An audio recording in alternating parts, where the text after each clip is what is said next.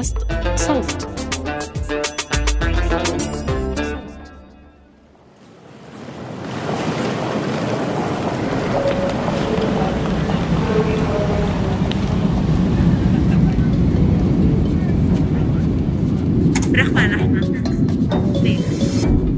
بس دجاج أو لحمة؟ هذا اللي الله قدركم عليه. بلكي بديش لا هاد ولا هاد. يلا ماشي اللي بيرضى بيعيش. طب دخلك اللي بالدرجة الأولى عندهم نفس الخيارات ولا مدللينهم؟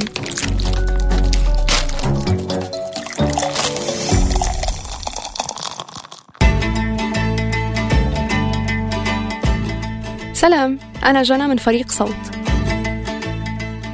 في هذا الموسم من مهضوم منجاوب على تساؤلات ما قدرنا نشبع فضولنا حولها ببحث بسيط على الإنترنت لهيك قررنا ناخدكم معنا في شوية مشاوير استكشافية وناكل لقمة سريعة بالطريق أو بالجو.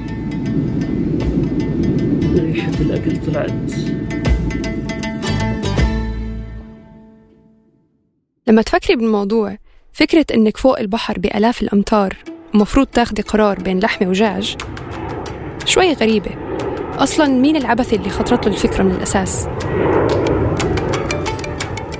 أحكي لكم. بعد الحرب العالمية الأولى صار السفر الجوي متطور أكتر وصارت شركات الطيران تحاول ترضي زباينها عشان تربح طبعا مش عشان سواد عيونهم. وسنة 1919 تحديدا ب 11 أكتوبر تشرين الأول قدمت أول وجبة شركة طيران اسمها شركة Handley Page Transport اللي عطتكم عمرها من شي 100 سنة في رحلة من لندن لباريس. شو كان فيها؟ كانت عبارة عن سندويشة نعرف سندويشة شو؟ وشوية فاكهة وبتدفعي 3 شلن أو شيلينج يعني ما يعادل حوالي 7 دولار اليوم. بس إذا بدكم الحق سندويشة ومنيح منهم عشان وقتها ما كان في كتير مجال للتفنن. المحركات كانت ضعيفة ويدوبك مدبرة حالها عشان تاخدنا من بلد لبلد. فكان صعب تستخدم لتسخين الأكل والذي منه عشان هيك كان الأكل البارد هو المعتمد. فمثلا دجاج مقلي بس بارد سلطة فاكهة سندويشات هيك أشياء. وبما أنه السفر وقتها كان بالمناسبات السعيدة بس مش زي اليوم خدتي متي كل ما حوشت لك شوي دبرت فيزا ما كان في حاجة للتنويع بالوجبات كتير. المنيو هي هي. بس بعدين سنة 1936 في شركة أمريكية اسمها United Airlines قررت تركب أول مطبخ طيران في العالم فصار في وجبات سخنة على الطيارة. وشوي شوي أدركت شركات الطيران إنه هاي الوجبة هي أكثر من مجرد أكل للراكبين والسلام عليكم. إنما بتمثل فرصة ليصير تواصل بين الطاقم وبينهم وإضفاء نوع من الراحة لتجربة الطيران اللي ممكن تكون مرهقة للأعصاب بالنسبة لكتير ناس. ضلت الوجبات تتطور من وقتها لحد ما وصلنا للخمسينات اللي تعد العصر الذهبي للطيران. في هديك الفترة بلش الدلال الصح. لما طبقت شركات طيران مثل Northwest Airlines الأمريكية واللي حاليا اسمها دلتا أفكار مثل ال Fujiyama Room واللي مش متأكدة إني لفظت اسمها صح بس هي عبارة عن صالة أو lounge استحدثت خصيصا عشان تتقدم فيها أطباق معينة. مثلا قطع أناناس مرصوصة مع جمبري وجبنة وفاكهة وأشياء من اللي بحبها قلبكم يعني.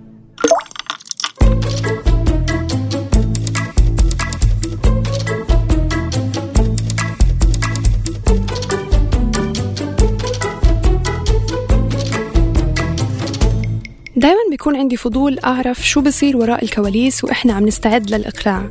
فرحت سألت دانا. اسمي دانا العسود. اشتغلت مضيفة لمدة سنتين.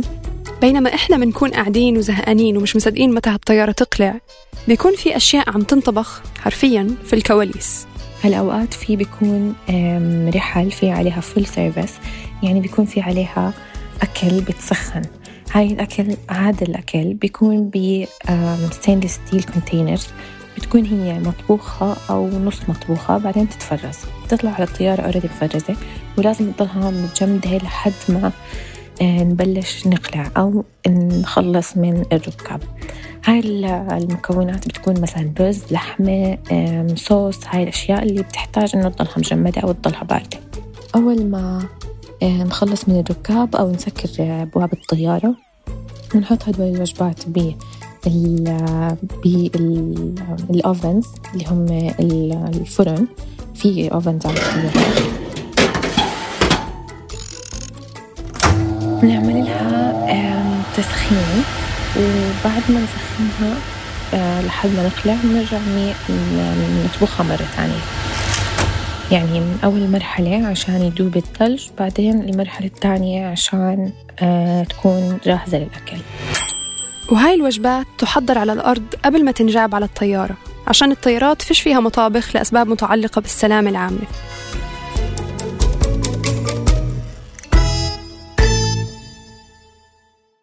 بعد ما كان الطيران في بداياته لأسباب عسكرية بشكل أساسي صرنا بالخمسينات نشوف إعلانات لشركة بانام الأمريكية للطيران بتحكي عن روعة الطيران التجاري ومزاياه Welcome aboard.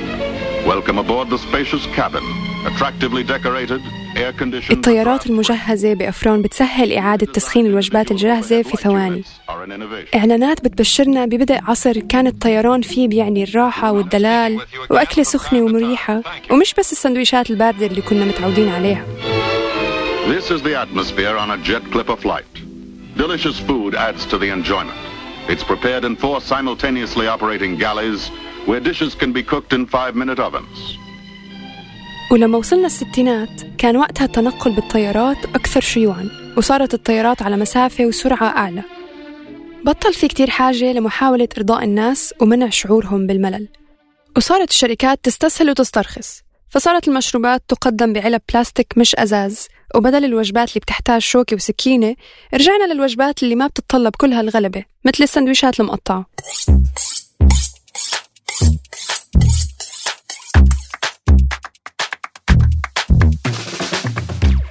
خلصت أيام الدلال وظهرت فكرة تقديم الأكل بعربة الخدمة تزامناً مع دخول جيل جديد من الطيارات. مساحتها بتسمح بمرور هاي العربات بين مجموعتين من المقاعد. بس هاد طبعا كان معناه إنه المقاعد تقرب أكتر وأكتر على بعض. واللي يغفى على كتفك واللي يرفسك في ظهرك وهكذا يعني. ولما دخلنا السبعينات صارت تعطى أهمية أكبر لفكرة التنقل بين بلدين أكثر من فكرة الأكل والخدمات والدلال. ومع هذا التطور استحدثت شركة Southwest Airlines أول شركة طيران اقتصادي في العالم. ومن وقتها تجربة الطيران بشكل عام صار فيها فئات والمسافرين إشي بسمنة وإشي بزيت يعني المتعة والرفاهية مش للكل. الطيارات بالنسبة لي مكان ضيق يدوب قدامك مساحة رجليك بالعافية. وما بيبقاش في مكان تعين فيه الأكل من وجهة نظري يعني. بس تجربة محمد مع الطيران ممكن تكون مختلفة عن الناس اللي بتركب بالدرجة الأولى أو ال business class هدول بياكلوا زينا دخلكم؟ هلا الفرق بين الأكل between ال economy وال business إنه ال economy بيكون في عنده limited options يعني بيكون في عنده مثلا بس خيارين من كل وجبة. مثلا ال sandwiches بتكون cheese أو chicken مثلا جبنة أو دجاج ال business بيكون في عنده خيارات أكثر مثلا بيكون في عنده رز بيكون في عنده معكرونه بيكون في عنده لحمة دجاج سمك كل هاي الأشياء. نفس الإشي بالنسبة للمشروبات بيكون في options آه ثانية. هاي ال options كمان بتكون على مستوى أعلى شوي. يعني بتكون شوي ال quality تبعتها أحسن أو بتكون fancy خلينا نحكي. بس بعيدا عن الجودة تجربة الأكل على الطيارة غريبة شوي وكأنها تعباية بطن وبس. يعني ما بتذكر مرة أكلت فيها على الطيارة وفعلا حسيت إنه زاكي لدرجة إني أستمتع. ويبدو إنه في تفسير علمي للموضوع وهو إنه عدم استساغة طعم الأكل خلال الرحلات الجوية بيعود سببه لحساسية التذوق اللي بتقل مع زيادة الارتفاع. عشان هيك مش بالضرورة يكون الحق على شركات الطيران إنه أكلها مش زاكي.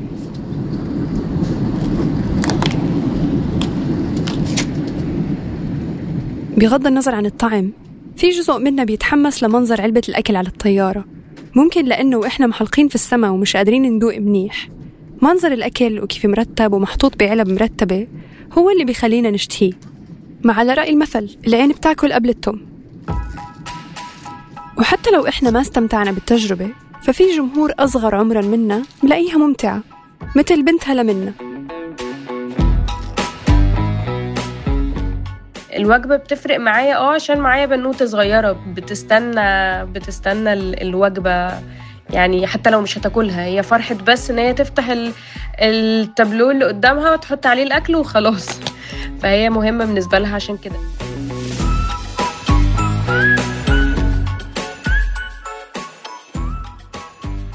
بس في سؤال دايما بيخطر لي في موضوع الأكل بالطيارة. هل هاي الوجبة محسوبة جزء من سعر التذكرة؟ وهل هي إشي إجباري؟ يعني بنفعش أحكي لشركة الطيران بدي أشتري تذكرة حاف بدون الأكل؟ والإشي الملاحظ في أكل الطيارات هو تكلفته العالية لدرجة أنه شركات الطيران بتقبض 2600% أكثر من السوبر ماركت العادي على الأرض وهاي الأرقام بتيجي مع عواقب بيئية وبتترجم لأطنان من القمامة سنوياً بسنة 2017 لحالها خلف ركاب الرحلات الجوية 5.7 مليون طن قمامة. وهاي الأرقام تشمل أشياء مثل فرش الأسنان والمجلات ونفايات المراحيض بس كمان جزء كبير منها بيجي من وجبات الطيران. وبيتم حرق هاي النفايات أو إرسالها لمكبات النفايات ونادرا ما يعاد تدويرها.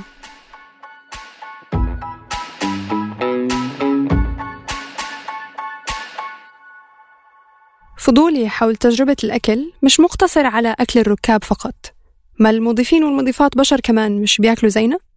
هلا طبعا بالنسبة للأكل بين إذا في فرق بين الأكل تبع الكرو أو المضيفين والركاب آه لازم يكون في فرق عشان ممكن لا سمح الله إذا صار في أي حالة إنه مثلا الأكل كان فيه إشي غلط مثلا حدا من الركاب صار معه حالة تسمم إلى آخره أو ما ناسبه الأكل بيكون الأكل تبع الدك تبع المضيفين مختلف عشان نتجنب هذا الإشي.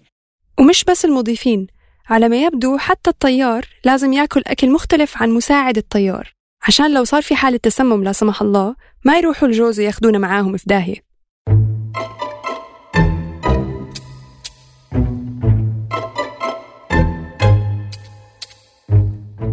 ومع انتشار فيروس كورونا في أيامنا هاي اضطرت شركات الطيران تعمل شوية تغييرات بطريقة تقديم الأكل. فمثلا كان الأكل ممنوع من الأساس في فترة من الفترات في الرحلات القصيرة. وبعض الشركات قررت تتخلى عن الوجبات السخنة وتكتفي بتقديم السندويشات والمعلبات والوجبات الجافة عشان تحاول تقلل فرص الإصابة بالفيروس.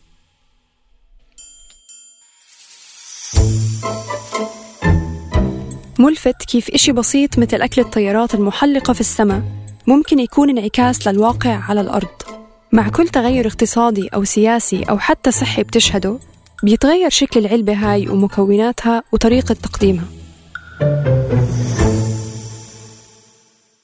وإنتو تستمتعوا بتجربة الأكل على الطيارة؟ احكوا لنا عن تجاربكم مع أكل الطيارات. منحب نسمع قصصكم عبر منصات صوت المختلفة على ال social media.